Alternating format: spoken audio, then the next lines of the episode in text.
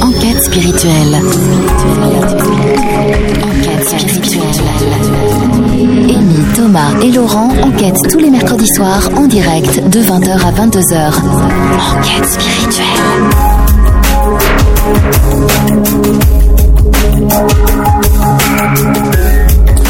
Bonsoir. Voilà, bonsoir à toutes et à tous, bienvenue dans cette émission Enquête spirituelle ce soir pour une nouvelle émission en direct de retour, bien évidemment sur les ondes de euh, Max FM. La semaine dernière on était en congé, on va dire, c'est un peu ça, Amy. Bonsoir Amy. Bonsoir Laurent, comment ça va? Ah, ça va super. Et toi? Bah ça va bien, depuis le salon à Ciné, Voilà. salon parallèle. On avait plein de boulot la semaine dernière. On vous a préparé un super salon. On était là donc euh, le week-end dernier, les 12 et 13 mai du côté de Ciné Expo euh, pour un stand d'enquête spirituelle. On a fait plein de choses pendant le week-end. Bien sûr. Et d'ailleurs, on remercie les personnes qui sont venues nous faire un petit coucou, qui avaient remporté des entrées, et puis euh, et c'est celles qui sont aussi euh, venues se, se présenter à nous, qui nous écoutent, qui nous encouragent. Voilà, et on y sera encore au euh, futur salon qui se déroulera en novembre. Je crois que c'est le 17 et 18 novembre Oui, c'est bien ça. de mémoire. Donc rendez-vous au salon euh, parallèle la prochaine fois. Ce sera du côté euh, de Ciné en hiver cette fois-ci pour nous retrouver. On aura bien évidemment encore des entrées gratuites à vous filer. Et ça, on remercie aussi Monsieur Philippe Lalou de nous avoir accueillis, donc qui est l'organisateur de euh, du salon parallèle et aussi le propriétaire d'ailleurs de euh, Ciné Expo qu'on salue en passant encore un grand merci. Alors, le programme de ce soir, Rémi. Alors, nous recevons un Canadien par téléphone. Donc, c'est Guy Corneau qui a rédigé un livre Revivre suite à son expérience de une expérience face à la maladie. Donc, il a survécu à un cancer de stade 4. Ah, super. Voilà, donc il va nous en parler et il va parler donc de l'aspect euh, spirituel, bien sûr. Un super monsieur, j'allais dire. Voilà, c'est ça que je voulais dire. Euh, donc ce sera dans quelques instants. On aura également euh, Marion euh, avec sa rubrique, bien évidemment, coaching d'un héros qui revient aussi en direct. C'est d'ici quelques petites secondes. Également, toujours pour l'association Enquête spirituelle, le magazine, car le numéro 5 va bientôt sortir, mais il y a toujours le numéro 4 de disponible, le numéro 3, le numéro 2, le numéro 1, et il est toujours en vente sur le site internet émis. Voilà, le numéro, le numéro 4 est toujours disponible en librairie auprès des, personnes comme euh, Thomas, euh, Martine Klein par exemple. Et les numéros précédents, 1, 2 et 3, sont disponibles euh, sur notre site ou sur demande par email info enquête-spirituelle.com. Voilà, comme ça, vous savez tout. euh, foncez euh, sur le site internet pour vous le procurer. Il y a plein d'articles, il y a plein de sujets. Il y a l'astrologie, la numérologie, ça c'est les rubriques habituelles. Il y a aussi coaching d'un héros en version papier. Il y a du Anne Givaudan dans le numéro 3 qui nous parle de son dernier livre. Il y a, il y en a tellement qu'on ne peut plus tous les citer. En tout cas, vous pouvez trouver le, le sommaire sur le site internet. On se retrouve dans quelques petites minutes. On fait une place à une petite première pause musicale. On se retrouve avec Marion et juste après, ce sera notre invité Guy Corneau. Enquête spirituelle. Enquête spirituelle.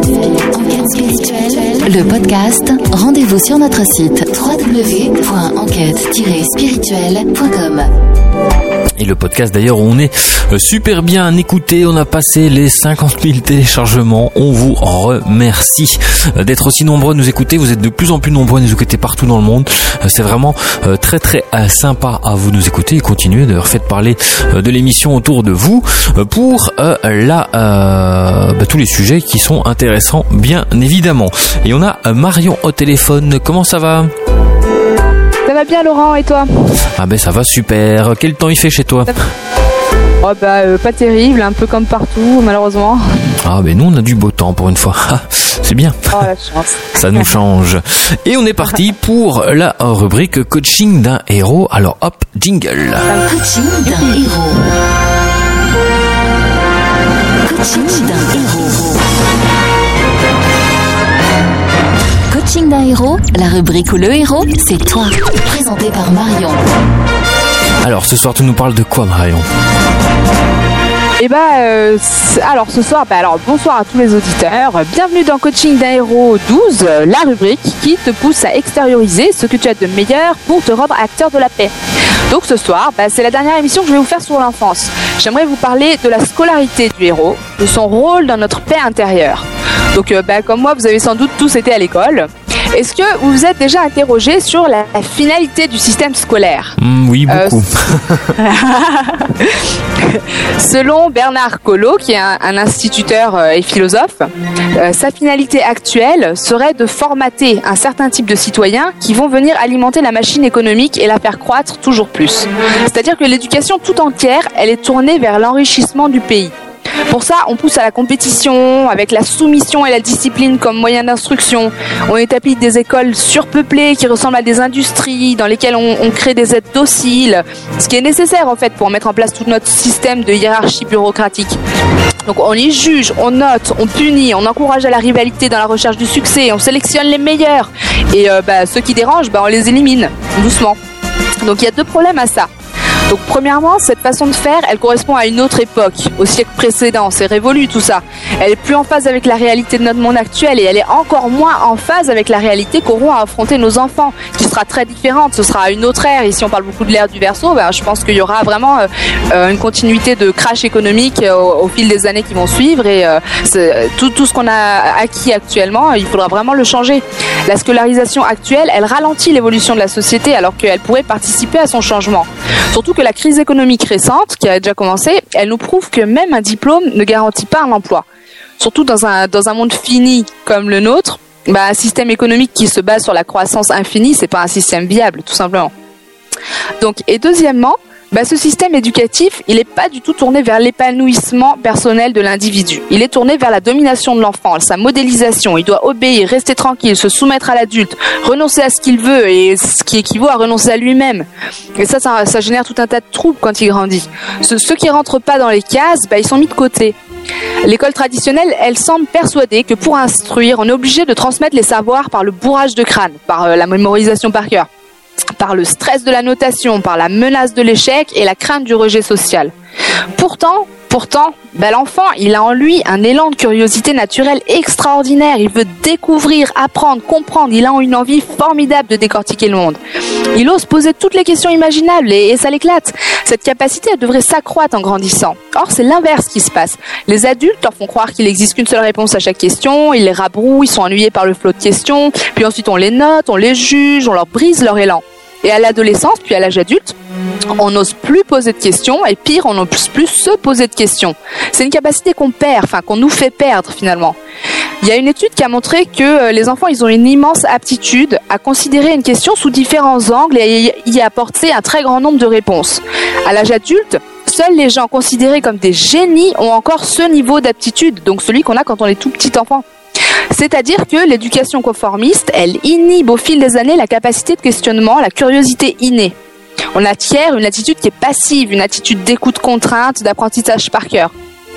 Pourtant, l'enfant, il aime apprendre, c'est un vrai besoin chez lui. C'est pas la peine de le contraindre. C'est même néfaste puisque on a vu euh, que euh, une, activité forcée, bah, elle inhibe la création des neurones, tandis qu'une activité qui est faite avec envie, ça la stimule.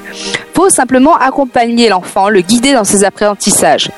Après tout, le plus fabuleux des apprentissages, celui de la parole, il se fait naturellement par une mise en condition dès la naissance. L'enfant, il a un espace de vie qui est très varié où on parle, où on lui parle, c'est pas un savoir transmis, c'est la construction et la complexification d'un outil neurocognitif qui est déjà présent en lui.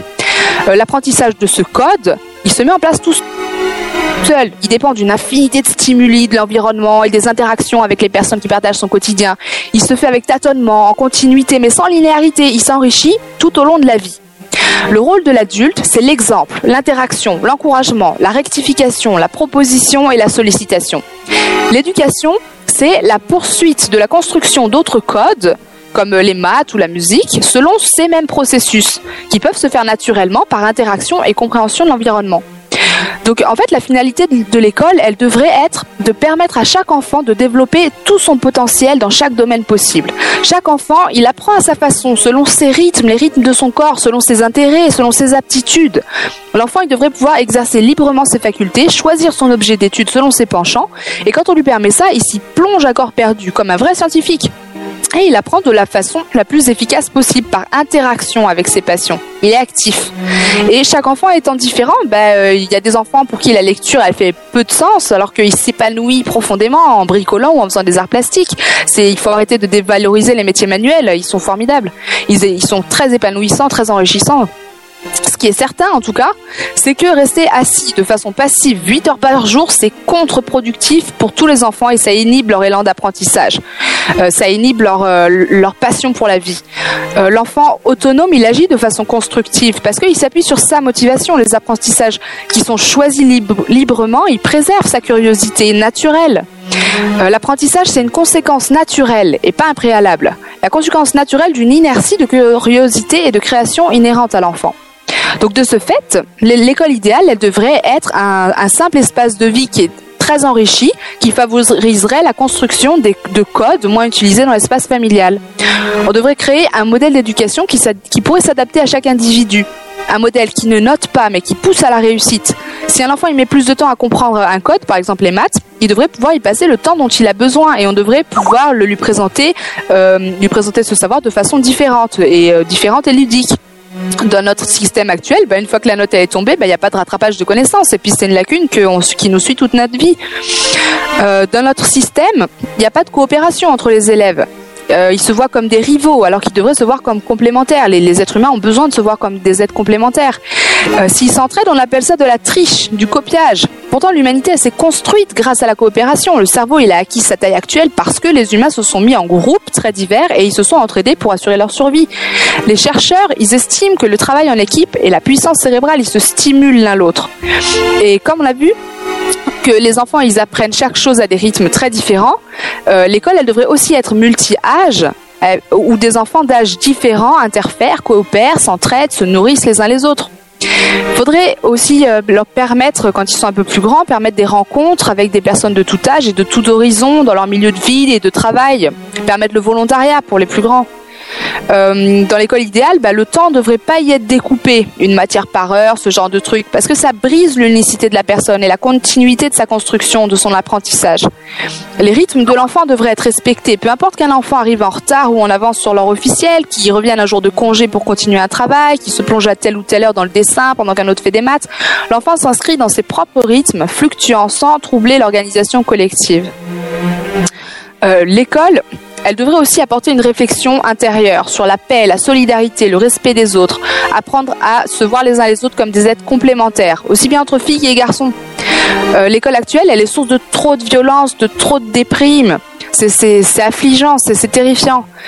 Euh, apprendre, il faudrait apprendre l'autonomie, éduquer à la tempérance, surtout dans notre monde actuel, à la sobriété, à pas être gaspilleur ou casseur, apprendre d'où viennent les choses, à voir leur contexte et comprendre notre interaction avec le reste du monde.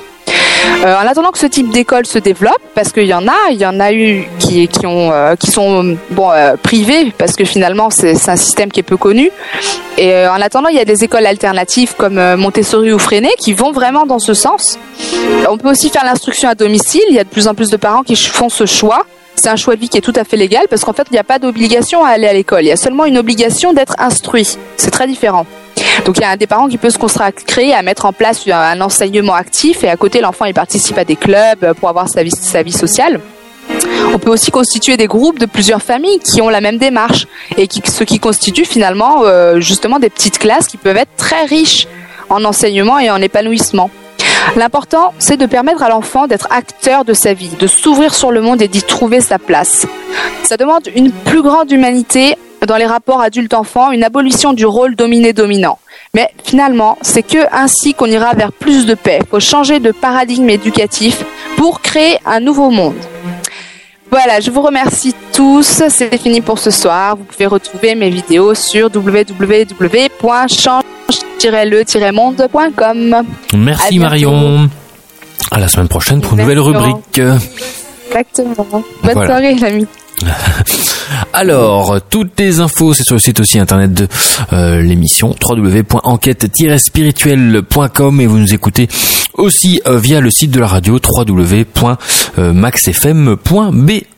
Dans quelques instants, notre invité de ce soir, Guy Corneau, qui viendra nous parler de son bouquin et également de son parcours et de plein d'autres choses dans cette émission Enquête spirituelle. À tout de suite. Enquête spirituelle. Enquête. Découvrez tous les sujets pour ouvrir votre spiritualité. Faites-vous votre propre avis. Nous laissons la parole à nos invités. Et ce soir, notre invité, c'est monsieur euh, Guy Corneau que nous recevons en direct depuis le Canada. Bonsoir. Bonsoir, bonsoir. Ah, Et vous, peut-être bonjour. Oui, bonjour pour moi. Effectivement, je suis en milieu de l'après-midi. D'accord, bonsoir, moi c'est Amy. Bonjour, Amy. Bonjour. Alors, notre invité de ce soir, donc vous l'avez entendu, nous vient euh, du euh, Canada. C'est euh, monsieur euh, Guy Corneau qui est euh, psychanalyste de formation. C'est bien ça, hein? Oui, je suis un psychanalyste de formation jungienne. J'ai été formé à Zurich, en fait, à l'Institut Jung de Zurich. Oui. Ok, c'est vraiment, euh, vous avez un, un sacré parcours. On a un peu euh, checké votre euh, biographie, vos livres, tout ce que vous avez fait. Euh, fou, il y en a plus que la longueur d'un bras, comme on dit par ici. Il y a de quoi raconter. Vous avez écrit cinq livres, si je ne m'abuse. Euh, six avec le dernier qui est Revivre. Oui. Ah oui, donc c'est le, le tout dernier qui est sorti euh, récemment, hein, si je. Ok. Ah oui, exactement. Je pense chez vous, il est sorti en janvier 2011. Revivre, oui. Le, livre Revivre qu'on peut trouver un peu partout, je suppose. Ah oui, oui, on les trouve bien, mes livres, à la FNAC, euh, chez Virgin, on n'a pas de souci. Oui. Ok. Alors, vous avez un parcours un peu euh, chargé, dans le sens où vous avez fait beaucoup de choses dans votre vie et euh, vous avez également euh, survécu ou vaincu une maladie. Alors, parlez-nous un peu de vous. Bah, c'est ça, je suis un psychanalyste de formation jungienne. Mes intérêts étaient beaucoup de la passion. Ma grande passion de ma vie, c'était beaucoup les arts, l'expression artistique, le théâtre notamment, la musique. Et euh, le besoin de comprendre, me comprendre et de comprendre les êtres humains, comprendre d'où je venais, de comprendre ma famille et tout ça, ça m'a amené à des études universitaires, puis que j'ai prolongé euh, du côté de l'Institut Jung de Zurich après une maîtrise en psychologie en éducation à l'Université de Montréal. Et euh, après ça, j'ai donc j'ai habité cinq ans en Suisse en réalité à Zurich et là j'ai fait mon parcours de psychanalyste jungien. J'ai travaillé en clinique psychiatrique et après je suis rentré au Québec en 82 et là euh, j'ai surtout travaillé comme euh, psychanalyste en fait d'abord dans le bureau privé. Ensuite on commencé des séries de, de conférences, d'ateliers. Je commençais à intervenir à la télévision québécoise aussi. Puis en 89 mon premier livre est sorti. Ça s'appelle euh, Père manquant, fils manqué. C'est un livre qui a eu beaucoup de retentissement ici mais aussi en Europe et qui a été publié dans une quinzaine de langues. Alors, c'est un livre qui, au fond, a changé mon, mon parcours, a changé ma destinée parce qu'à partir de ce moment-là, ma carrière est devenue beaucoup plus publique, c'est-à-dire fait beaucoup plus de séminaires, de conférences que de consultations privées. Et même en 93-94, j'ai arrêté les consultations privées pour me, euh, me aller complètement du côté de l'enseignement dans des séminaires et tout ça. Voilà. Oui, c'est un parcours. Après sont venus d'autres livres, d'autres livres, un sur l'amour qui s'appelle euh, N'y a-t-il pas d'amour heureux, euh, qui parle des relations euh, père-fille, mère-fils et homme-femme. Je voulais, les psys disent souvent que les empreintes premières avec nos parents, le parent de sexe opposé, vont marquer nos relations avec le- les personnes de sexe opposé. Alors je voulais voir jusqu'à quel point c'était vrai. Donc c'est vraiment une sorte d'enquête au fond sur euh, cette question-là qui est très intéressante, je pense. Et euh, après est venu un autre livre en 2000 euh, qui s'appelle La guérison du cœur et qui parle lui des- du sens de la souffrance humaine, qu'elle soit physique ou psychique. C'est vraiment sur le sens de la maladie au fond. Et euh, ensuite, en euh, 2004, est venu un autre livre qui s'appelle euh, Victime des, des autres bourreaux de soi-même. Ça, c'est un livre qui déjà, qui est très marqué par la, spiritualité. C'est sur sur la légende et Osiris. Et ça, c'est vraiment un questionnement sur euh, le sens, non pas de la souffrance, mais la, la présence de l'épreuve, la présence de tout ce qu'on peut le mal dans nos vies, parce que ça se résume du côté de Seth euh, chez les Égyptiens. Euh, Seth qui est la racine du mot Satan. Et donc, c'est la présence de l'adversaire dans nos vies, de l'adversité. Et euh, c'est très intéressant parce que les, Égyptiens ont un, regard qui est pas du tout moral là-dessus. C'est très intéressant de travailler avec des légendes pré-chrétiennes ou des contes pré-chrétiens parce que ils sont moins pris dans les polarités bien mal, ils sont plus dans la nécessité euh, de la présence de ce qu'on appelle l'adversité dans nos vies, euh, les épreuves, le mal, et comme étant faisant partie de ce qui aide les êtres à devenir eux-mêmes, à être vraiment près de leur nature.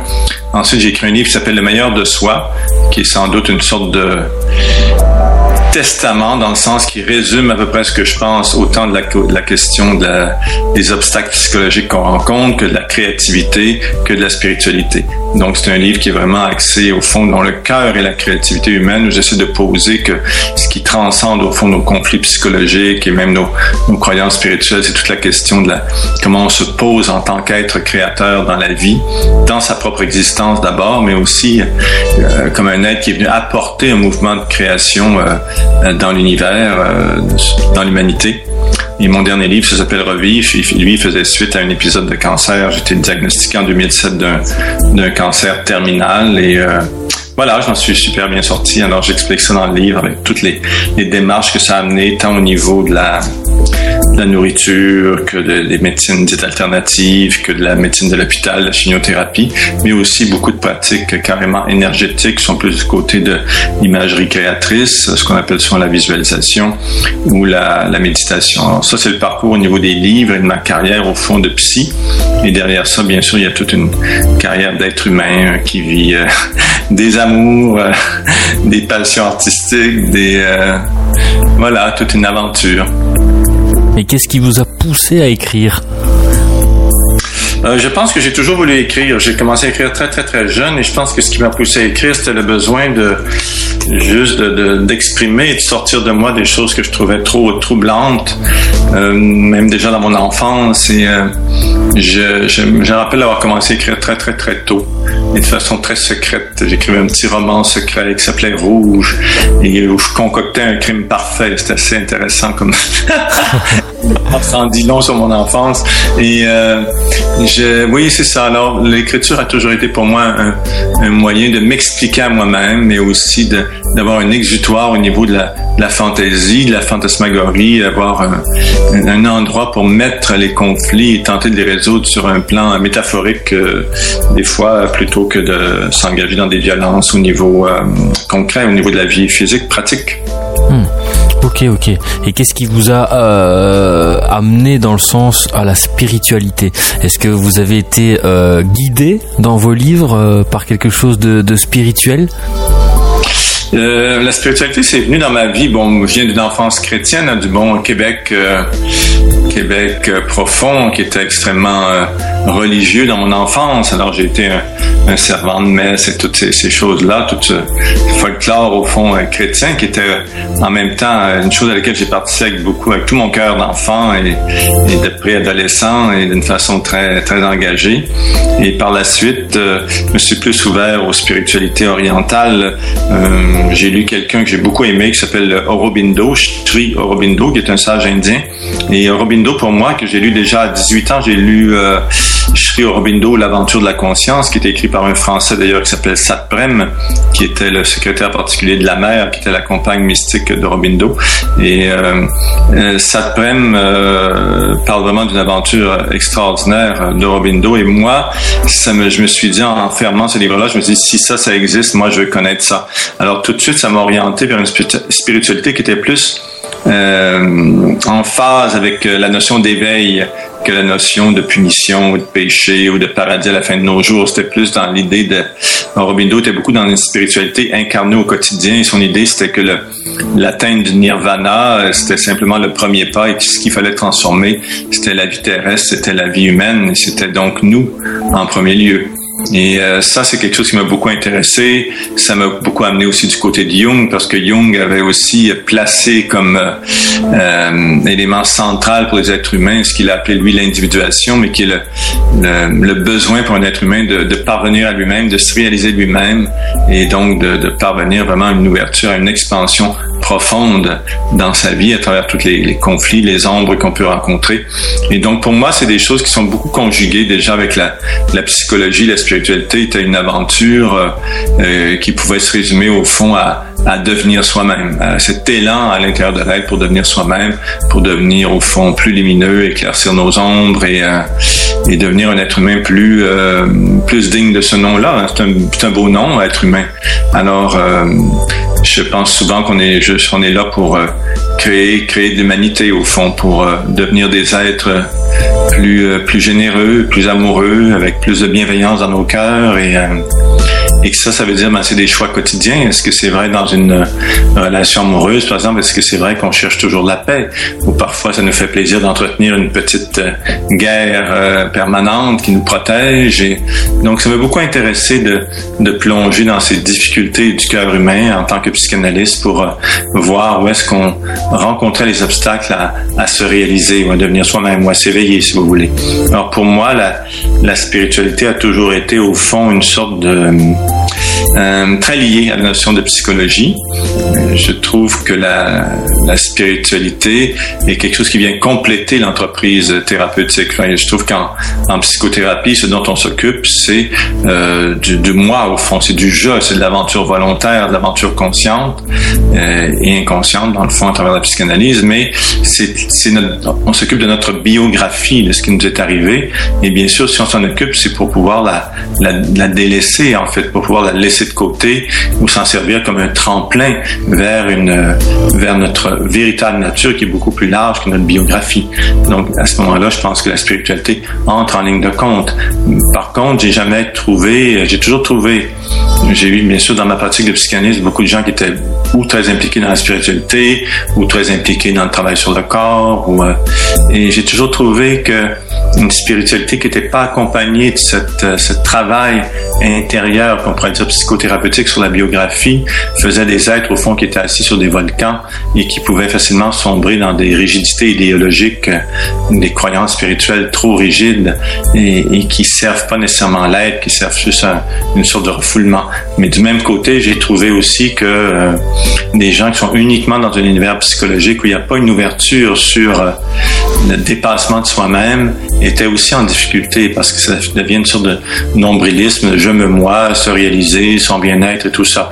Je pense qu'on est essentiellement euh, ici pour ouvrir notre cœur et que les, les grandes difficultés qu'on rencontre dans la vie, que ce soit au niveau amoureux, au niveau de la maladie, au niveau des accidents, sont des choses qu'on peut voir ou entrevoir comme des opportunités euh, d'ouvrir notre cœur et, et, je pense que le sens profond de l'aventure humaine, c'est vraiment cette ouverture euh, de plus en plus grande cœur humain. Eh bien, avant de marquer une toute petite pause, Amy va rappeler les euh, coordonnées de l'émission si vous avez posé une question en direct ce soir à notre invité. Le site de notre émission, c'est www.enquête-spirituelle.com. Vous pouvez nous retrouver en webcam et le chat en direct sur le site de la radio, maxfm.be. Euh, vous trouvez donc euh, une petite webcam au milieu de la page du site maxfm.be. Vous vous connectez avec un pseudo et un mot de passe et vous posez toutes vos questions et déposez vos commentaires. Voilà, aussi par téléphone. Par téléphone au 068 480 551 depuis la Belgique et depuis l'étranger le 0032 68 480 551. À tout de suite. Enquête spirituelle. Enquête spirituelle. Amy, Thomas et Laurent enquêtent tous les mercredis soirs en direct de 20h à 22h. Enquête spirituelle. De retour dans cette émission Enquête spirituelle ce soir avec notre invité en direct depuis le Canada, monsieur euh, Guy Corneau. Et pour poursuivre, on a des petites questions sur le chat Amy. Oui, alors on a une auditrice qui nous pose cette question-là, monsieur Corneau. Comment voyez-vous le concept que le corps peut somatiser certaines maladies suite à des chocs émotionnels violents? Ben, c'est un concept qui est très proche de, de la psychanalyse. Hein. La psychanalyse croit qu'effectivement, les conflits non résolus, au fond, vont se réfugier dans le corps. Et ça, c'est une chose que chacun de nous peut vérifier assez facilement. Si, par exemple, vous êtes en train de manger, vous recevez une très, très mauvaise nouvelle, vous allez pratiquement perdre l'appétit euh, sur le champ. Donc, il y a déjà une influence extrêmement importante de l'affect sur le corps, sur l'estomac notamment, sur votre chaleur corporelle aussi, hein, ça va atteindre l'hypophyse. Et donc, de cette façon-là, vous aurez-vous des froideurs ou des chaleurs extrêmement importantes. Si vous vous occupez du conflit à ce moment-là, la mauvaise nouvelle, il n'y a pas de souci. Si vous en occupez pas, ben, elle va devenir euh, peu à peu quelque chose qui va atteindre votre système nerveux. Donc, vous souffrirez euh, euh, d'une fatigue dont vous connaissez plus la cause, en fait, qui est en fait ces conflits non résolus. Et vous allez juste mal dormir, être toujours fatigué. Même si vous vous reposez, ça vous reposera pas. Et finalement, vous aurez sans doute, si vous le réglez pas à ce niveau-là non plus, si vous n'allez pas voir le sens profond de cette fatigue et de voir qu'est-ce qui vous alourdit à ce point-là, qu'est-ce qui vous fatigue à ce point-là, vous aurez sans doute euh, éventuellement une maladie qui va éclater. Alors la maladie, elle éclate pas n'importe où. Elle va toucher des zones de fragilité. Chacun de nous a une zone ou des zones de fragilité qui sont souvent liées d'ailleurs aux, lignées familiales. Dans, la famille, euh, les intestins, les poumons sont des zones extrêmement fragiles. Donc pratiquement tout le monde dans ma dans ma famille a eu des problèmes d'intestin ou de, de poumons, de bronchites, de choses comme ça. Et donc il y a des, des zones de fragilité. Et c'est sûr, c'est ce que c'est le stress des choses non résolues qui finalement euh, va stimuler ces zones-là à s'exprimer. Et à ce moment-là, la maladie éclate, vous êtes prêt avec une maladie, mais cette maladie-là est encore un, signal de l'intelligence universelle qui vous appelle à, revenir à vous-même, à vous retrouver, à résoudre les conflits importants qui ont été mis de côté, oubliés, refoulés. Et au fond, je dis tout de suite, ça sert à rien de s'en sentir coupable parce que si vous l'avez fait comme ça, c'est sans doute que ça vous permettait de survivre à ce moment-là. Mais maintenant, euh, il faut vraiment s'en occuper pour que la maladie s'aggrave. Ok, merci d'avoir répondu à notre auditrice qui posait euh, cette question. Voilà, j'espère qu'elle a eu une bonne réponse à, euh, sur ce, sur ce côté-là. Alors, Monsieur Cournot, vous avez euh, vécu ben, donc la maladie, un cancer si je ne m'abuse. Pouvez-vous nous parler un peu de ça? Voulez-vous d'ailleurs nous en parler, expliquer un peu comment vous avez surmonté ça? Oui, euh, faut vous dire que j'ai été très privilégié dans ma vie parce que j'étais malade très longtemps et très souvent. Et euh, au fond, euh, ça m'a permis de, de, mettre à l'essai, d'explorer beaucoup de choses. J'avais, euh, j'étais diagnostiqué quand j'avais 27 ans d'une colite ulcéreuse, qui est une maladie inflammatoire de l'intestin. Et cette colite-là, au début, j'ai juste bouffé des médicaments. Je voulais pas en savoir grand-chose, mais peu à peu, ces médicaments-là, qui sont essentiellement de l'ordre des anti-inflammatoires et de la cortisone, finissent par vous bouffer des parties importantes du corps et euh, vous faire bouffir à toutes sortes d'endroits. J'étais pas tellement intéressé à tout ça. Et donc, à ce moment-là, j'ai commencé à être un peu plus euh, intelligent par rapport à, ma maladie. Donc, j'ai... Euh, puisque c'était l'intestin qui était touché. Une des premières interventions que j'ai faites, c'est au niveau de mon alimentation. Donc, j'ai vraiment changé d'alimentation. Au fond, je suis allé vers une alimentation plus de type végétarienne, avec des, poissons, beaucoup de choses vapeur, des bonnes huiles et tout ça. Ça m'a beaucoup aidé. C'est-à-dire que, bien sûr, ce n'était pas l'alimentation qui était la cause de la colite ulcéreuse, mais l'alimentation permettait de contrôler euh, l'acidité ou le surplus d'acidité dans mon intestin. Donc, ça aidait énormément. Et après ça, j'ai appris à me détendre, j'ai appris le tai chi, j'ai appris à méditer, euh, je suis retourné en psychothérapie. Euh, j'ai, là, j'avais commencé, si vous voulez, euh, sans trop le savoir, et vraiment sur le terrain et à tâtons, d'année en année, à additionner différentes approches. J'ai aussi allé du côté de l'homéopathie, j'ai découvert l'acupuncture. Alors, peu à peu, j'ai c'est ça, additionner les, les, différentes approches et je, je, suis convaincu maintenant que cette addition des différentes approches multiplie au fond les chances de guérison. D'ailleurs, cette, euh, cette expression-là, additionner les approches multiplie les chances de guérison, c'est une euh, expression de mathématicien que j'ai rencontré qui vit à Nantes, qui s'appelle euh, M. Chiron, qui lui a survécu à sept euh, récidives de cancer et j'ai trouvé que c'était un homme extrêmement vigoureux il a 70 ans et je me suis dit, waouh, il a vraiment, c'est vraiment servi de la maladie pour explorer des nouvelles façons d'être, des nouvelles façons de vivre. Et bien sûr, il a inventé au passage une petite formule mathématique qui résume à peu près ce que je pense. En additionnant les approches, on multiplie nos chances de guérison. Et pour moi, cette synthèse-là des approches, ben, elle veut dire aussi, euh, elle inclut les techniques de l'hôpital. Elle inclut la chimiothérapie, les chirurgies si c'est nécessaire, la radiothérapie, les médicaments. Mais il faut apprendre à ajouter des choses. Et euh, l'acupuncture est une bonne chose à ajouter. Très souvent, la visualisation qui, qui transforme nos états intérieurs est extrêmement importante. C'est quand même vos états intérieurs qui donnent le ton. Est-ce que la vie est intéressante, pas intéressante? C'est ça, ça quand même qui, est-ce qu'il y a encore du goût de vivre? C'est ça qui dit à vos cellules, on continue ou on continue pas d'une façon extrêmement simpliste. Il y a quelque chose de cet ordre-là qui est en jeu. Est-ce que j'ai le goût de continuer de vivre ou non? Est-ce que ce qui m'est arrivé dans ma vie m'a simplement abattu, alourdi? Ou est-ce que je peux m'en servir de cette lourdeur-là pour apprendre qui je suis et aller vers un processus plus léger? Donc, j'ai appris euh, tranquillement à associer différentes médecines et quand le cancer est venu en 2007, hein, c'est un cancer grave qui touchait euh, l'estomac, la rate, les deux poumons. C'est un lymphome qui cependant réagit mieux aux chimiothérapies, mais euh, c'était quand même un grade 4, donc un grade terminal. Et euh, là, j'ai fait tout ça. Je suis retourné en psychothérapie, euh, j'ai j'ai changé à nouveau, j'ai rectifié des choses au niveau de l'alimentation. J'ai pris beaucoup de jus de... je me suis inventé un jus de verdure, de, de, verdure, c'est-à-dire de germination, pour stimuler la santé. Et je suis aussi allé du côté de l'homéopathie, l'acupuncture. J'ai arrêté de travailler pendant deux ans, en fait, euh, un an en traitement, un an en convalescence, et euh, j'ai beaucoup médité, j'ai beaucoup visualisé. Donc, euh, j'avais appris déjà qu'il y pouvait mettre en place une série de mesures qui constituent ce qu'on pourrait appeler une sorte de d'environnement soignant au fond. Il n'y a rien de tout ça qui peut vous sauver la vie. Il n'y a pas de miracle, il n'y a pas de formule magique, ni du côté de l'hôpital, ni du côté des médecines complémentaires du côté des médecines spirituelles ou énergétiques. Il n'y a pas d'intervenant qui peut vous sauver, il n'y a pas de technique qui peut vous sauver. Cependant, toutes ces techniques et ces intervenants sont très importants parce qu'ils constituent votre environnement soignant qui réveille quoi? Qui réveille votre propre médecin intérieur. Au fond, on le sait maintenant au niveau biologique, de façon scientifique, que la guérison vient de l'intérieur. Si vous vous coupez, par exemple, aucune des choses que j'ai mentionnées euh, peut vous euh, peut produire de la cicatrisation.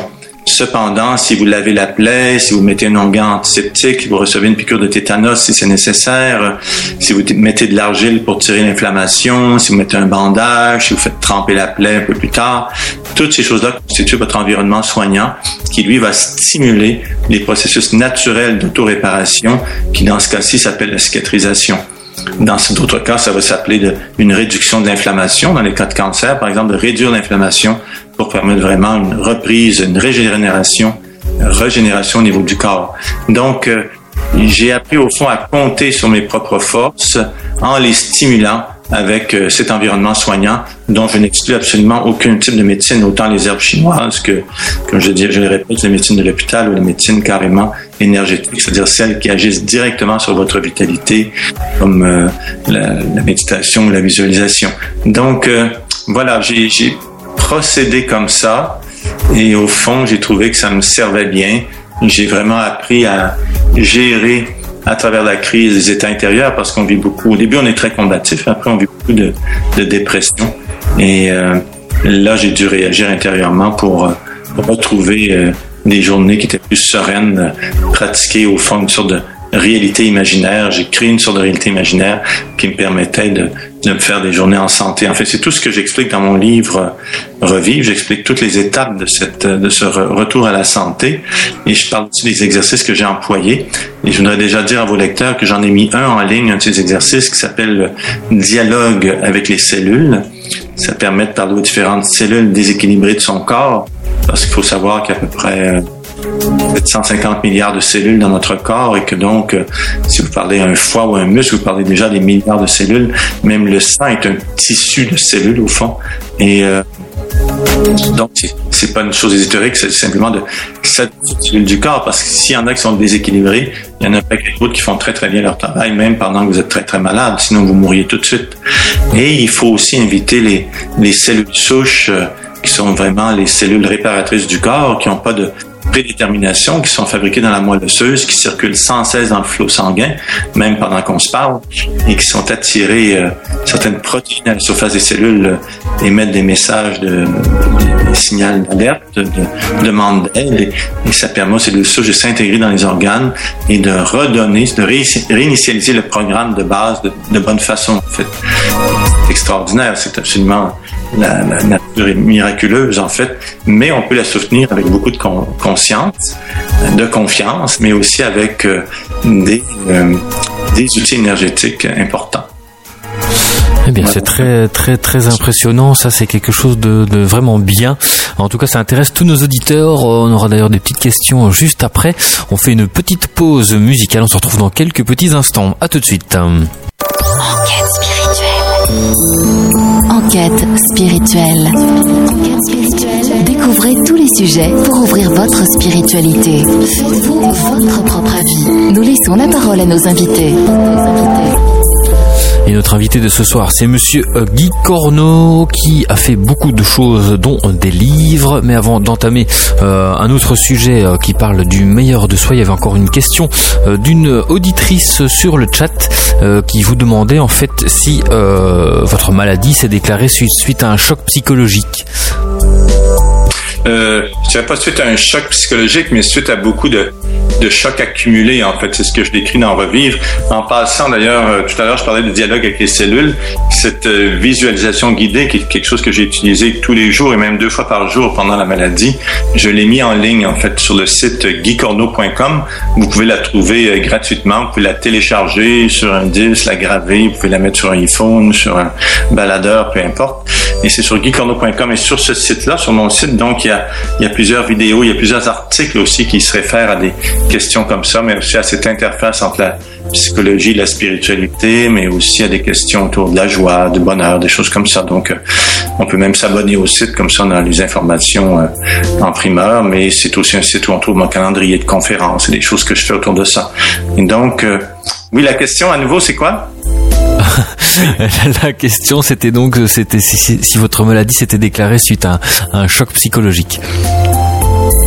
Euh, je dirais que ça m'a euh, pas tant pas tant un choc, mais beaucoup de, stress accumulé en fait. Je, menais une vie euh, extrêmement active. Je suis quelqu'un qui effectivement a besoin de bouger pas mal et de créer des choses et au moment où le cancer éclate en 2007, euh, j'ai une vie où je fais des tournées internationales ici au Québec. Euh, et ensuite, j'ai aussi une émission. J'ai eu une émission à la télévision pendant quatre ans qui s'intitulait Guy Corneau en toute, en, toute confidence, qui était à la télévision québécoise. Et j'étais en train d'écrire ce livre qui est devenu Le meilleur de soi. Et ma vie ressemblait à un mois de tournage, un mois de tournée, un mois d'écriture, un mois de tournis pour se reposer un petit peu, puis ça recommençait. Et ça faisait longtemps que ça durait comme ça. Et au fond, j'avais deux ou trois vies que je menais de front et c'était beaucoup trop. Et dans cette vie-là, ben, ça fait en sorte que ce qui était une, euh, une source de joie profonde, d'expression, d'effervescence créatrice est devenu peu à peu une sorte de lourdeur et une sorte d'impuissance, sentiment d'impasse, la peur de pas y arriver parce qu'il y a trop de fatigue, parce que c'est très exigeant et tout ça. Donc à ce moment-là, euh, la maladie est venue répondre à tout ça en, m'arrêtant au fond euh, sur mon cheval.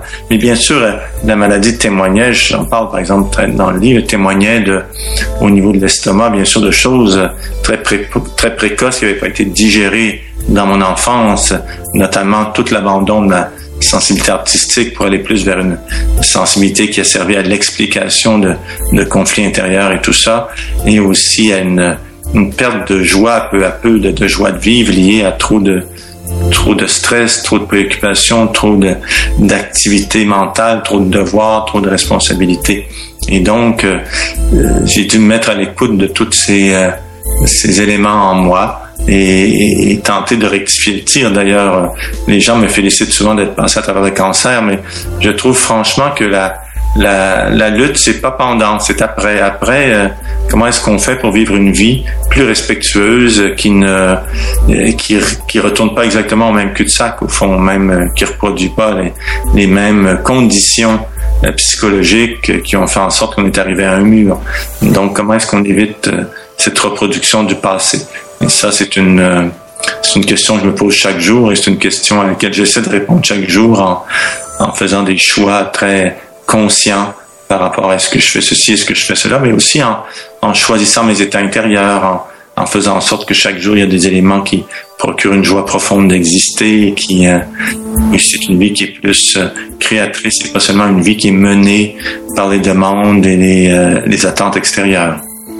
Est-ce que vous pensez que la, enfin c'est un peu ce que vous dites, est-ce que la, maladie vous a été euh, mise entre guillemets sur le chemin justement pour que vous fassiez une pause ou qu'on vous entre guillemets qu'on vous arrête dans votre euh, dans votre parcours? C'est ce, ce qu'on ressent souvent. Oui, je pense dans, que ça sert la maladie. Hein, ça, ça, ça force, ça donne l'opportunité de de retrouvailles avec soi-même et avec la vie parce que le message d'une maladie, entre autres d'une maladie comme le cancer, c'est quand même le message d'une division euh, profonde avec soi-même. Et c'est dans cet écart-là entre ce qu'on est appelé à devenir et ce qu'on est devenu, dans cet écart-là, euh, la maladie ou l'épreuve ou l'accident euh, s'inscrit au fond.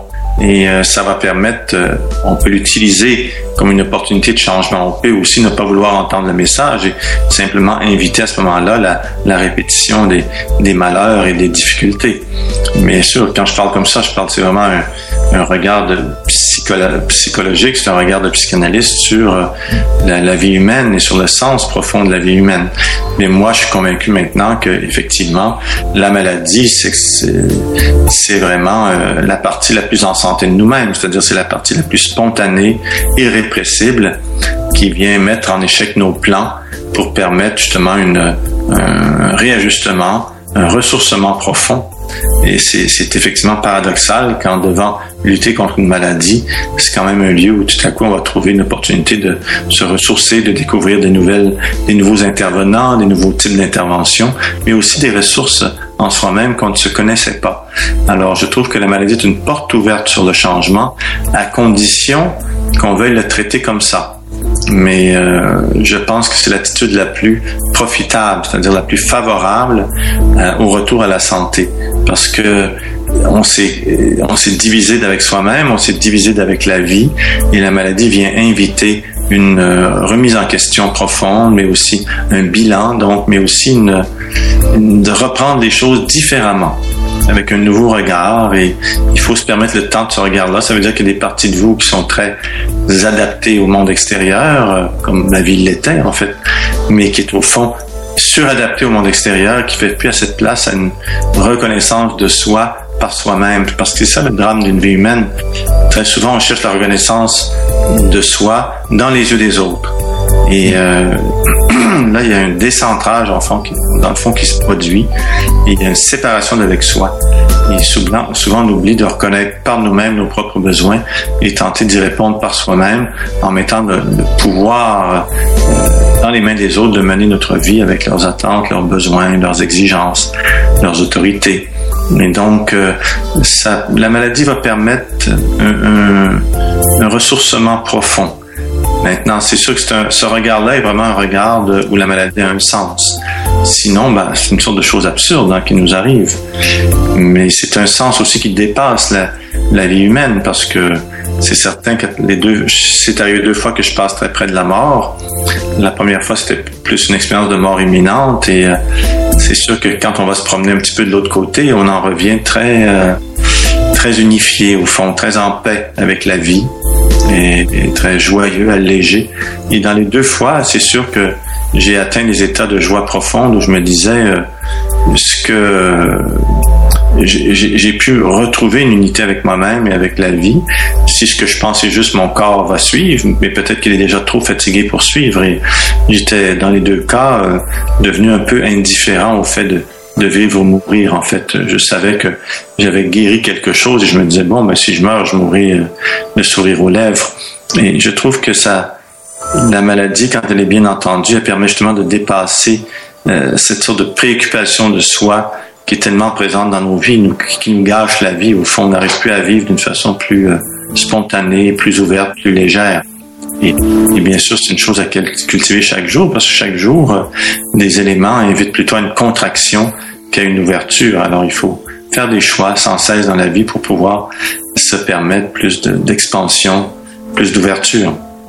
C'est sûr qu'on oublie, comme vous, vous êtes un personnage public, on oublie souvent aussi, c'est de se protéger dans une protection plus spirituelle. Je sais pas si vous voyez ce que je veux dire. On, on, on donne tellement de choses aux gens qu'après on, en reçoit aussi en retour. C'est peut-être ça aussi qui fait un facteur déclencheur d'une maladie.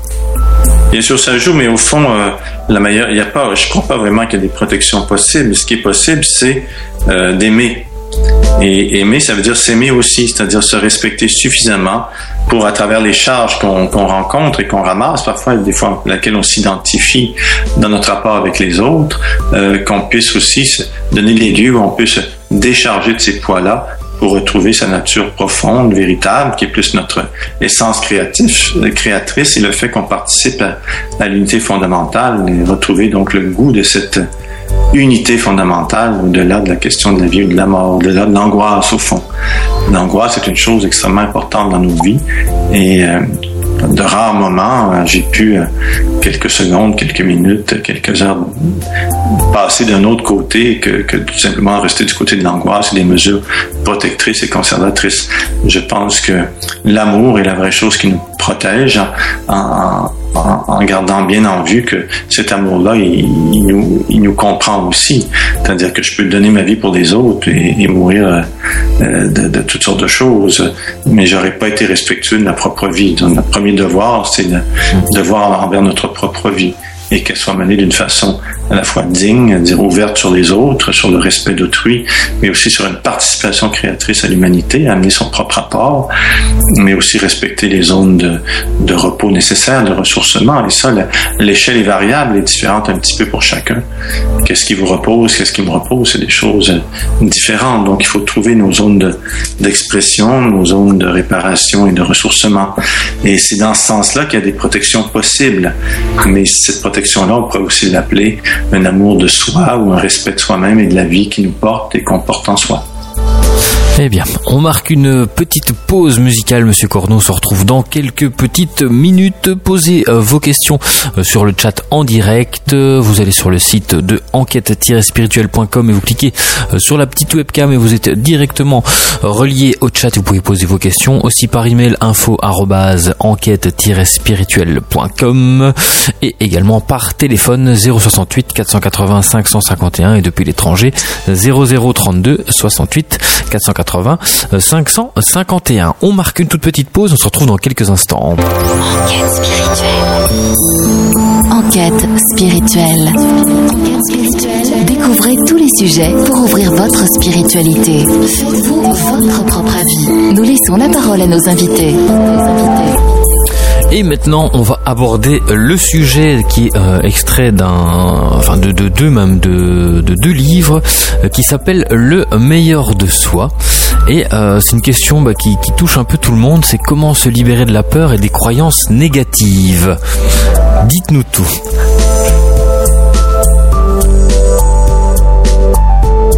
Allô?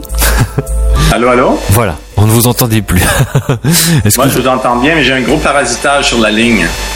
Ah, Est-ce que vous, vous m'entendez bien? Oh, On vous entend parfaitement bien. C'est parfait. Ah, c'est parfait. Alors, allons-y. Alors, donc je ne sais pas si vous avez entendu ce que j'ai dit. Donc je parlais donc de, de vos deux euh, avant-derniers bouquins, donc qui s'appelle euh, Le meilleur de soi. Et la question, elle touche un peu tous euh, nos auditeurs et tous les gens qui nous suivent, même qui vous suivent aussi forcément. C'est comment se libérer de la peur et des croyances négatives. Alors, pouvez-vous nous en dire plus? Oui, en fait, votre question est très très large, mais on, pourrait d'abord voir comment la, la peur, la peur se construit en nous. En fait, la première chose, c'est que on est déjà dans la peur, déjà dans le, le, fœtus est déjà en train de se préparer à certains chocs dans le ventre de la mère, selon l'ambiance qu'il y a dans le couple, l'ambiance qu'il y a dans le ventre maternel, ce que la mère vit. Euh, il y a aussi d'où vient cet enfant, au fond, euh, dépendant de nos croyances, justement, est-ce que ça, on, ce qu'on vient, on veut tellement que la vie continue, est-ce que ça veut pas dire que on vient de quelque, part aussi? Et donc, euh, on arrive déjà avec des peurs et souvent il y a des chocs importants autour de la naissance et des chocs qu'on va appeler des chocs existentiels, on appelait le choc traumatisme souvent de la naissance. Et, et, là, bien sûr, ça nous met sous le, régime de la peur extrêmement tôt. Alors la peur est bien sûr un aspect très fonctionnel, c'est-à-dire elle protège la vie d'abord et avant tout.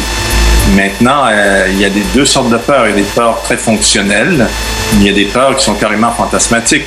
Si vous vivez en Afrique et euh, que vous faites le tour de la maison pour voir s'il n'y a pas des serpents qui sont entrés, c'est une peur qui est sage, c'est justifié, c'est juste. Si vous vivez à Montréal, comme je, comme je vis à Montréal, et vous pensez qu'il y a des serpents sur les trottoirs, il y a un problème.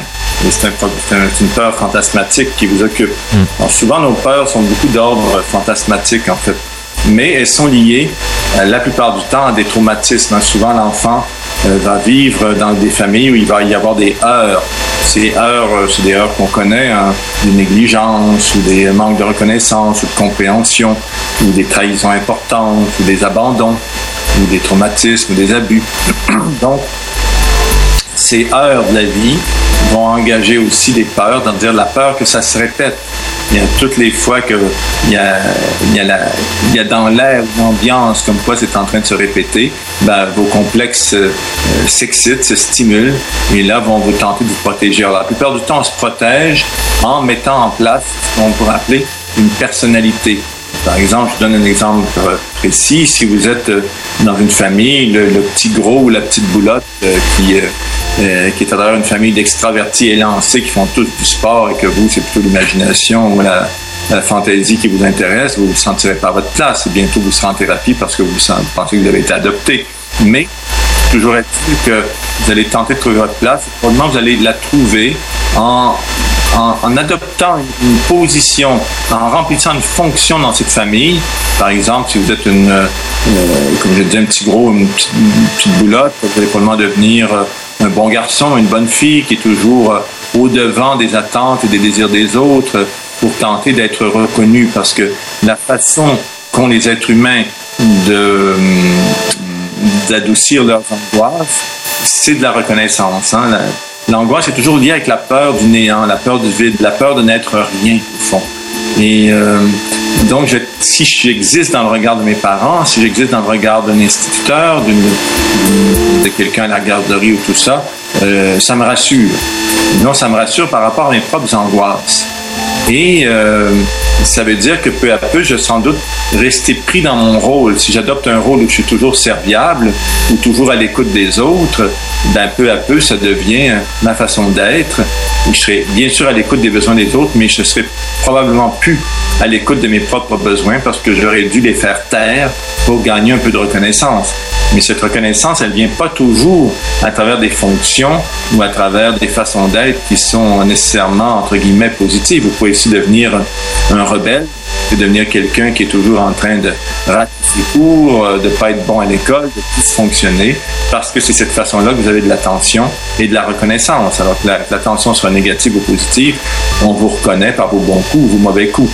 J'ai travaillé quelques années en prison et euh, vous avez des gens qui ont su attirer l'attention par euh, des mauvais coups et qui donc, on, ils existent dans les yeux des autres, mais pour nous, on juge que c'est une chose qui n'est pas si intéressante. Au niveau psychologique, c'est la même chose. Au fond, c'est le même mécanisme de mettre en place une personnalité qui sert à gagner de la reconnaissance. Alors, au début, cette personnalité qui est une réponse à la peur, elle sert vraiment à adoucir l'angoisse et elle sert surtout à une chose extrêmement importante, c'est à la survie. Hein, c'est important. Si un enfant est abusé dans une famille, bien sûr qu'il va s'adoucir, bien sûr qu'il va trouver des façons d'être plaisant et même complaisant pour manger moins de coups. Et, euh, donc, euh, cette personnalité se met en place, elle permet vraiment de survivre peu à peu. Cependant, elle devient une prison. Parce que la bonne personne euh, qui écoute tout le temps euh, osera elle parler d'elle-même, parler de ses besoins à elle. Elle va même finir par avoir honte de ce, qu'elle est et d'avoir honte de ses besoins personnels alors qu'elle s'occupe des besoins personnels de tout le monde, tout le temps.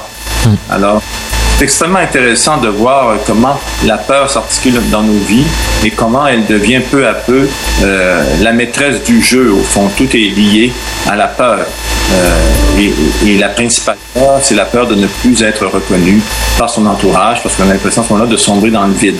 Bien sûr, ce qui est laissé de côté dans toute cette histoire-là, et ce qui va être une bascule importante dans la vie d'une personne, c'est en psychothérapie ou si elle fait un chemin si elle remet en question profondément, c'est de passer graduellement à une reconnaissance d'elle-même, de ses propres besoins, de oser les faire valoir, de les exprimer, de trouver des réponses dans son environnement qui sont adéquates pour elle.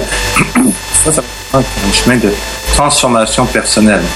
Ça se peut aussi, comme dans mon cas, qu'il y a des maladies vraiment importantes vont venir aider une sorte de déstructuration de la personnalité, ce qui est, grave, mais qui va permettre une reprise à un niveau plus créatif, des fois à un niveau beaucoup plus simple euh, de la vie, un meilleur enracinement. Donc, euh, la, notion de la peur euh, est vraiment importante. C'est ce qui souvent empêche les êtres, à leur propre insu, de façon tout à fait inconsciente, euh, de mener la vie qu'ils auraient envie de mener selon leur créativité personnelle. Hein. La créativité personnelle, quand je dis ça, je veux dire, euh, je parle pas de la créativité artistique, je parle de il y a des gens qui aiment faire de la cuisine, il y a des gens qui aiment construire des, cabanes de moineaux, il y a des gens qui aiment fonder des sociétés, il y a des gens qui aiment enseigner, il y a des gens qui aiment soigner, il y a toutes sortes de, de talents dans l'humanité. Et ces talents-là sont l'expression de notre essence créatrice. Alors, si vous êtes trop éloigné de l'expression de cette essence-là, que ce soit au travail ou dans un hobby, hein, si vous utilisez même pas votre argent pour aller vers quelque chose qui vous, vous satisfait beaucoup et vous donne le goût de vivre, ben, c'est sûr que vraiment la maladie sera rendez-vous pour vous rappeler à l'ordre. Donc, euh, ce qu'il faut comprendre de tout ça, c'est que dans nos cellules, au fond, il y a deux sortes de programmes.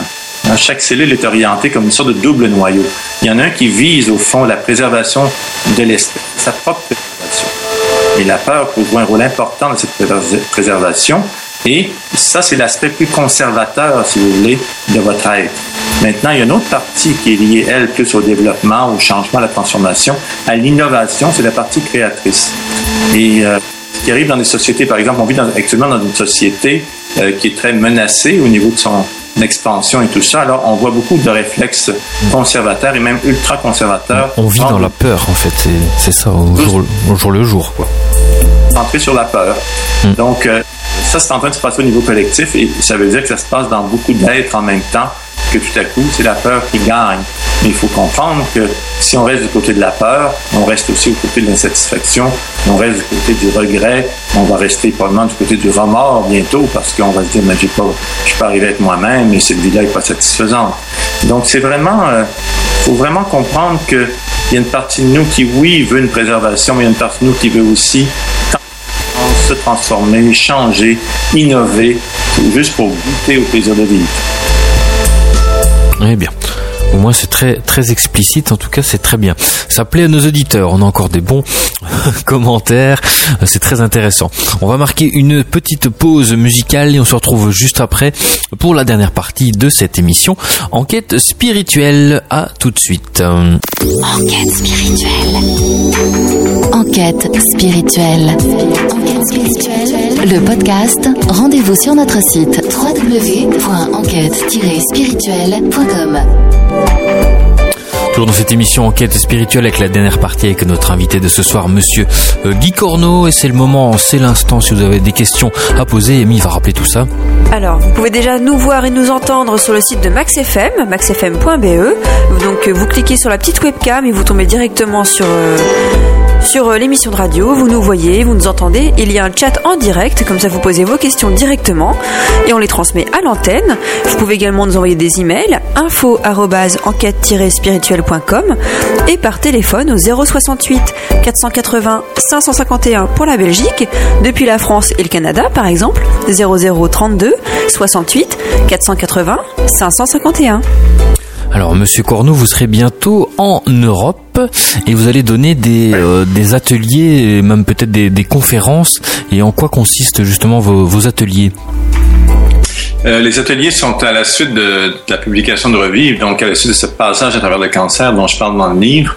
J'ai créé deux ateliers, en fait. Un atelier d'une journée qui s'appelle Vivre en santé, que j'ai fait plusieurs, que je fais et que j'ai fait dans plusieurs lieux européens. Les derniers, c'était à Lyon, euh, je l'ai fait même à Lorient, à Paris, bien sûr, à Aix et tout ça. Euh, et donc, euh, euh, aussi à Bruxelles, je, je, crois que je le refais à Bruxelles le, le 21 octobre, si je me trompe pas le 21 octobre qui vient l'automne et le 20 octobre à Paris, enfin des choses comme ça. On peut tout trouver ça sur le site guicorno.com dans le calendrier, mais c'est surtout à vivre, euh, ça s'appelle Vivre en santé dans le menu à gauche, la Vivre en santé, atelier d'un jour. Et il y a aussi, j'ai créé euh, enfin, je vais d'abord expliquer ce que c'est cet atelier d'un jour. C'est vraiment un apprentissage. J'ai voulu euh, que les gens entrent en contact avec les choses que j'ai faites pour moi-même, par moi-même, à travers la maladie. Donc c'est vraiment un apprentissage de comment transformer euh, nos états intérieurs. Euh, si on est très malade, souvent il y a de la dépression, comme je le disais, de l'amertume, de la tristesse. Comment on va arriver à transformer notre état intérieur en, en cultivant des imageries positives? La deuxième euh, partie de cet atelier concerne toute la, la, création de ce dialogue avec les parties de nous-mêmes qui sont en difficulté, euh, une écoute de ces parties-là dans un premier temps, puisqu'elles sont des, des mandataires de, de l'univers qui viennent nous dire que quelque chose ne va pas, donc elles doivent être écoutées. Et dans une deuxième temps, on peut leur répondre en, créant un paquet de, en aidant la création d'un paquet de nouvelles cellules. Comme je l'ai dit, c'est déjà un processus de régénération qui est sans cesse en action en nous. Il s'agit de le stimuler, de l'accélérer au fond à travers la, conscience, à travers une visualisation consciente de ces organes. Et aussi, cet atelier a aussi une approche de la méditation de la contemplation, c'est-à-dire des choses qui sont belles dans notre vie, et de goûter au fait simplement d'exister. Alors ça, c'est ce qu'on fait en une journée. Je l'ai fait avec Pierre Lessard qui m'a montré plusieurs de ces euh, exercices que j'ai pratiqués tout le long de la maladie et que je pratique encore aujourd'hui. Et euh, l'atelier de, une, il y a un séjour santé qui lui dure sept jours en fait. Et euh, lui, il va permettre vraiment une plongée en profondeur euh, dans la, le cœur de nos vies au fond. C'est vraiment on, c'est un bilan de vie qu'on peut faire. Alors, faut pas attendre d'être malade pour le faire. C'est un bilan de vie qu'on peut faire tant au niveau psychologique qu'au niveau de notre créativité. Et pendant toute cette semaine, on va encore pratiquer ces fameux exercices énergétiques. On va apprendre à les faire, à les intégrer. Et euh, voilà, c'est les deux instruments que j'ai créés, que je fais euh, très régulièrement en Europe et ici au Québec.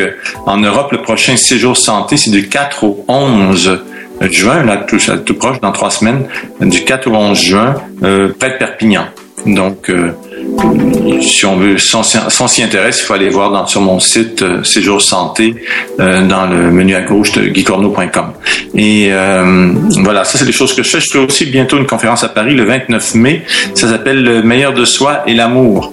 Alors ça parle justement de nos peurs, de nos croyances, de nos difficultés d'ouvrir notre cœur et comment les grandes épreuves amoureuses au fond nous aident, contrairement à ce qu'on pourrait penser. Ils font pas seulement nous blesser, elles nous aident à ouvrir notre cœur si on veut l'entendre cette façon-là. Donc, c'est une conférence qui parle du sens des conflits amoureux, euh, de leur raison d'être, mais aussi de la façon de les, dépasser au fond, de la façon de se recentrer un petit peu mieux pour comprendre que ce qui est en jeu, c'est aussi un, un amour de soi, une intimité, une intimité profonde avec la vie et avec soi-même qui est en jeu, qui va permettre, elle, une harmonisation de nos relations extérieures.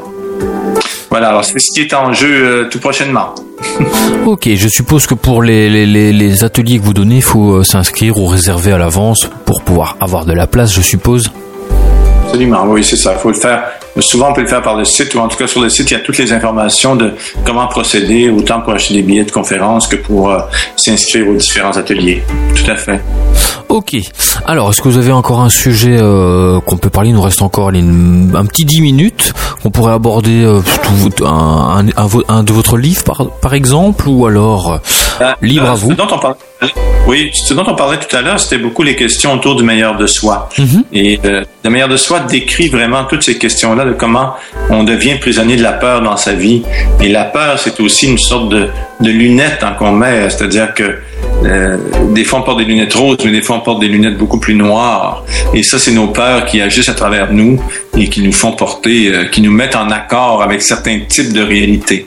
Euh, quand on est amoureux, par exemple, on voit des, des on entend les oiseaux qui chantent et on voit des, des gens qui s'embrassent dans les parcs, mais il faut quand même comprendre qu'il y a des oiseaux qui chantent tous les jours, il y a des gens qui s'embrassent dans tous les parcs du monde tous les jours. Et c'est simplement notre état intérieur qui a changé.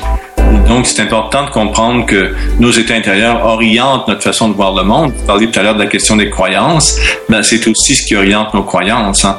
Si vous avez été heurté par un petit frère, une petite sœur, papa, maman quand vous étiez jeune, ben, ça se peut que vous ayez développé des croyances comme qu'on peut pas faire confiance aux hommes ou aux femmes, ou il faut se méfier de ci, il faut se méfier de ça. Et euh, donc, euh, ou que vous pouvez pas vous faire confiance à vous-même, ou vous abandonner, vous détendre, et, comprendre, ou être compris par les autres, ou que des croyances comme quoi vous êtes un idiot, une idiote, enfin, une sorte de choses qui sont à dépasser parce qu'elles existent au fond dans votre, euh, dans la structure de cette personnalité qui a mis en place un paquet de choses pour à la fois se protéger. Hein. Les croyances servent aussi comme de pont vers les autres. Hein. Euh, par exemple, au Québec, euh, il y avait, il y a aussi des croyances collectives. Hein. Vous avez des croyances euh, nées pour un, on avait une croyance collective qui était née pour un petit pain. Et c'est à la fois quelque chose qui vous limite dans vos ambitions, Hein, vous, vous, devez toujours euh, viser petit, mais qui vous protège parce qu'en visant petit, vous risquez pas de tomber de hmm. très haut. Alors, c'est toujours le rôle, le double rôle des croyances, le double rôle des, des choses psychologiques à l'intérieur de soi, et bien sûr, qui invite toujours à prendre des, des décisions ou des choix qui permettent plus de plus d'ouverture. Une, une, chose que j'ai beaucoup faite dans ma vie, j'ai beaucoup aussi euh, travaillé à la mise en place de réseaux d'entraide pour les hommes et pour les femmes parce que je me disais, il n'y a pas tout le monde qui va avoir l'argent pour aller en psychothérapie, c'est pas possible. Alors, euh, j'ai mis en place des réseaux d'entraide qui coûtent pratiquement rien, qui coûtent 20 à 30 euros par année et pour participer à un groupe euh, de, de parole. Et euh, c'est des petites cellules au fond de 8 à 10 personnes et il y a des, j'ai fabriqué avec d'autres hommes des instruments de travail, des instruments de développement qui permettent l'animation de ces soirées. C'est des groupes autogérés où on décide dans notre petit groupe à quelle fréquence on va se rencontrer, où est-ce qu'on va se rencontrer, quel va être le prochain sujet et qui va l'animer. Et donc, on a fabriqué des, euh, des, sujets, des thèmes, des choses qu'on peut aborder entre hommes, mais aussi entre femmes. Alors ça aussi, ça existe, l'information là-dessus existe sur mon site, dans, mon groupe de parole, dans le menu à, gauche. Et le réseau Homme Québec, donc ça s'appelait comme ça au point de départ, le réseau Homme Québec va fêter ses 20 ans au mois de juin. Alors je serais très content, je suis le parrain ou le créateur d'une initiative qui a maintenant 20 ans et qui a permis à des milliers d'hommes de circuler, d'apprendre un petit peu mieux à écouter, à parler, à s'exprimer. Je suis convaincu que le, prochain siècle est un siècle de communication et que les gens qui apprendront pas à communiquer vont être un petit peu laissés derrière. Dans le fond, on va se sentir un petit peu euh, pris de court par un siècle qui va exiger nos capacités de se, de communiquer avec les autres. Et c'est extrêmement important. Alors, peut-être que les dernières minutes de cette entrevue, j'aimerais les passer aussi à parler de, en tant qu'être humain, en tant qu'humanité, on vit des crises extrêmement importantes actuellement. Mais pour moi, ces conflits qu'on voit qui deviennent tellement apparents, ces difficultés, ces prises de position tellement conservatrices et tout, sont quand même des choses qui, euh, qui parlent du nouveau monde, de la naissance d'un monde où il y aura plus d'associations, plus de collaboration. Mais bien sûr, c'est à nous de ne pas se laisser enfermer dans la peur. C'est à chacun de nous de ne pas se laisser enfermer dans la peur. C'est quand même un monde qui a besoin de, de nouvelles idées, d'inspiration, d'une nouvelle créativité. Et je pense que là, il y a vraiment de la place pour tout le monde, il y a de la place pour les jeunes, il y a de la place pour euh, les vieux qui veulent se réformer un petit peu et apprendre à aller dans le sens aussi de leur créativité, de leur sensibilité profonde. Alors, je suis quelqu'un qui est plutôt optimiste par rapport à la suite des choses, mais qui se fait pas croire qu'il n'y aura pas de douleur, mais je les vois pas d'une façon euh, euh, qu'il faudrait les juger ou les voir comme des punitions. Il faut les voir comme étant le fait simplement l'expression qu'on s'est un peu trop divisé de ce qui est important pour les êtres humains, notamment de communiquer, de collaborer ensemble, de s'exprimer, de créer des choses fantastiques. Une guerre, c'est aussi la création d'une chose absolument fantastique au fond. Créer autant d'instruments pour se détruire. Mais je pense qu'on est arrivé à un point où on peut plus se permettre ce luxe-là. On a assez joué à ça. On pourrait permettre de, on pourrait se permettre d'inventer des instruments euh, beaucoup plus intéressants qui nous ferait un peu plus euh, nous expandre l'esprit, nous développer et nous, nous émerveiller. Au fond, mm. je pense qu'on est arrivé à un âge où il faut passer à l'émerveillement humain, c'est-à-dire que les êtres humains créent des choses qui les émerveillent et qui sont des choses qui sont en accord avec l'humanité, avec les idéaux profonds de l'humanité, qui sont quand même des idéaux de paix, de partage, de collaboration, de, de sérénité. Que Enfin, je trouve que c'est très important de se mettre au service de ces forces-là actuellement, euh, non seulement pour montrer euh, ce qui est euh, en train de se passer, qui engage des réflexes très conservateurs, mais aussi pour simplement sentir qu'on participe de toutes ces forces à, à la venue d'un nouveau monde. Ouais c'est de très bonnes paroles. Et moi j'ajouterais que justement, vous parlez de la communication, et il faut justement, je pense que tout ce qui est média arrête de communiquer sur la peur, dans le sens où on nous montre, enfin je sais pas au Canada, mais ici c'est toujours des guerres, euh, il se passe ceci, il se passe cela, c'est toujours des choses négatives. Forcément ça alimente tout le temps la peur, et comme vous dites, il faut arriver à communiquer dans l'autre sens, du côté de la paix et de l'amour. Oui, en fait, les, les êtres humains ont une sorte d'abonnement qui a l'air très difficile à annuler mm. qui est vraiment l'abonnement aux mauvaises nouvelles, en fait. Euh, c'est parce qu'elle nous donne l'impression d'exister. S'il m'arrive une mésaventure dans ma journée, mais ben, je la raconterai avec beaucoup de détails à mes amis parce que pendant que je la raconte, j'existe à leurs yeux. Mm. Ah, tu sais pas ce qui m'est arrivé hier et tout ça. Et pourtant, on prend très, très peu de temps pour raconter les bonnes choses qui nous arrivent. On les, on les, on les évacue en, en quelques secondes. Oui, ça va bien. Oui, mes enfants vont bien, tout ça. On prend pas la peine de, de raconter les choses qui nous font du bien, les choses qui nous émerveillent, les, surprises qu'on a, les étonnements qu'on a dans une vie aussi. Et je trouve que c'est très important qu'on commence à communiquer là-dessus, mais ça, ça veut dire dans, dans, chacune de nos vies, pas seulement dans le cas des médias. Les médias, pour moi, nous miroitent. Bien sûr, ils entretiennent la peur parce que nous, on entretient beaucoup la peur aussi. C'est très euh, très intéressant. Donc pour retrouver euh, Monsieur Guy Corneau, donc c'est sur internet www.guycorneau.com et il sera bientôt en Europe. Ce sera euh, à partir de fin mai. toutes les infos, bah, vous pouvez on peut retrouver sur votre site, bien évidemment, qui est très complet. Hmm et euh, votre livre donc qui s'appelle Revivre qu'on peut trouver un peu partout en vente que ce soit à la Fnac je suppose aussi sur Amazon tous les les grands sites euh, internet. Tout à fait. Et la, la, plupart de mes livres sont chez Lafon en fait chez Robert Lafon pour la France. Mais les, les derniers Revivre est aux éditions de l'Homme comme Père manquant fils manqué est aux éditions de l'Homme aussi. Donc euh, voilà, on peut trouver ça un petit peu partout. C'est agréable. Je me promène souvent dans votre pays, hein, tant en Belgique qu'en France et en Suisse, sûrement trois ou quatre fois par année. Il y a des voyages de, conférences ou de séminaires et euh, c'est un plaisir de partager ma vie entre ces deux continents. Alors, je vous invite vraiment dans mes conférences, mes ateliers. C'est des endroits où je partage euh, effectivement le meilleur de moi-même. Eh bien, le message est passé. En tout cas, on, vous, on repasse le compliment aussi, car nous, on aime bien aussi le, le Canada. On a l'occasion de visiter, donc voilà, c'est vraiment un chouette pays et c'est vraiment de chouettes personnes qui se trouvent de l'autre côté de l'Atlantique. On vous remercie beaucoup d'avoir été présent avec nous. Et on, on, vous retrouve ben, sur votre site internet et nous on se retrouve dans quelques petits instants hors antenne. On se retrouve aussi euh, tout de suite pour la suite de l'émission Enquête spirituelle. Enquête spirituelle. Découvrez tous les sujets pour ouvrir votre spiritualité. Faites-vous votre propre avis. Nous laissons la parole à nos invités. Et on remercie encore notre invité de ce soir, monsieur Guy Corneau, le site internet www.guycorneau.com pour toute son actualité. Et pour rappel, il sera en Europe dans quelques euh, jours, c'est la fin du mois de mai, euh, pour ses conférences et ses euh, ateliers. Alors, quant à nous, aux conférences, on en fait, des ateliers pas encore, qui sait, on verra bien. Alors, prochaine émission d'abord, Amy. Alors la semaine prochaine, ce sera Stéphane Cardino, donc par Skype également, et ce sera sur la bioénergie. Donc Stéphane Cardino, qui est un géobiologue et clairvoyant. Voilà, comme ça, ça ce sera la semaine prochaine. Alors, on va aller dans l'ordre. Ensuite, début juin, forcément, le magazine numéro 5. Oui, numéro 5, donc... Euh, nous aurons un nouvel article de Jean-Pierre Girard, oui, que je vous laisserai découvrir. Nous aurons également un article de Stéphane Alaise qui sort son prochain livre mi-juin, le 14 juin précisément. Donc euh, il a mis plusieurs mois à le, sortir, mais ça y est, euh, son livre euh, va sortir le mois prochain. Donc il va en parler dans le prochain magazine.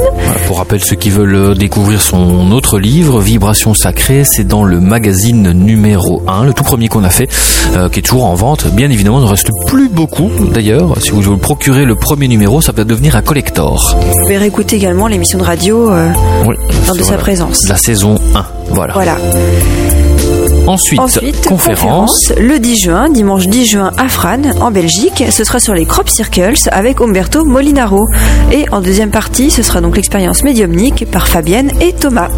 Voilà, et Umberto Molinaro, pour ceux qui euh, le connaissent pas encore, c'est un enquêteur sur euh, tout le phénomène des crop circles et également sur euh, les ondes telluriques. C'est un spécialiste qui fait ça depuis 25 ans, si je ne m'abuse. Il y va chaque année en, en Angleterre ou là où il y a le plus de crop circles, en tout cas il y en a euh, chaque année. Il vous racontera d'excellentes anecdotes. C'est une conférence aussi avec une projection avec euh, toutes les photos. Il va être détaillé, expliquer tout ça. Euh, c'est un truc très très intéressant si vous voulez connaître les secrets des crop circles. Donc rendez-vous le 10 juin à Franley-en-Vin à la salle juste à côté du hall sportif. C'est facile à trouver. Il y a un parking juste à côté. Et la deuxième partie, donc comme Amy vient de le dire, avec Thomas et Fabienne pour finir la saison des conférence qu'on commencera bien évidemment en septembre car on nous a déjà posé la question. Rassurez-vous, ça va continuer. Mais nous aussi, on prend des petites vacances pendant l'été, mais on a du travail derrière, vous inquiétez pas. Si on n'est pas sur le devant de la scène, c'est parce qu'on travaille derrière, on a toujours plein de choses à faire, on s'occupe du magazine, de vos conférences et des émissions radio. C'est tout un programme, n'est-ce pas, Amy hein? Bien sûr. on est euh, tous là pour vous. Alors, le site, vous le connaissez, www.enquête-spirituel.com euh, pour euh, réécouter l'émission qui sera en podcast si tout va bien d'ici la fin de la semaine euh, avec Monsieur Guy Corneau. Euh, voilà, vous avez toutes les émissions à réécouter. On salue encore une fois tous les gens qui nous écoutent en podcast. On se retrouve la semaine prochaine pour une nouvelle émission donc sur la euh, bioénergie euh, avec notre invité, j'oublie le Stéphane prénom, Cardino. Stéphane Cardino, parce qu'on parlait de Stéphane Alès, voilà, Stéphane Cardino. La semaine prochaine, bonne soirée. Bonne soirée. Et à la semaine prochaine. Bye bye. Bye bye.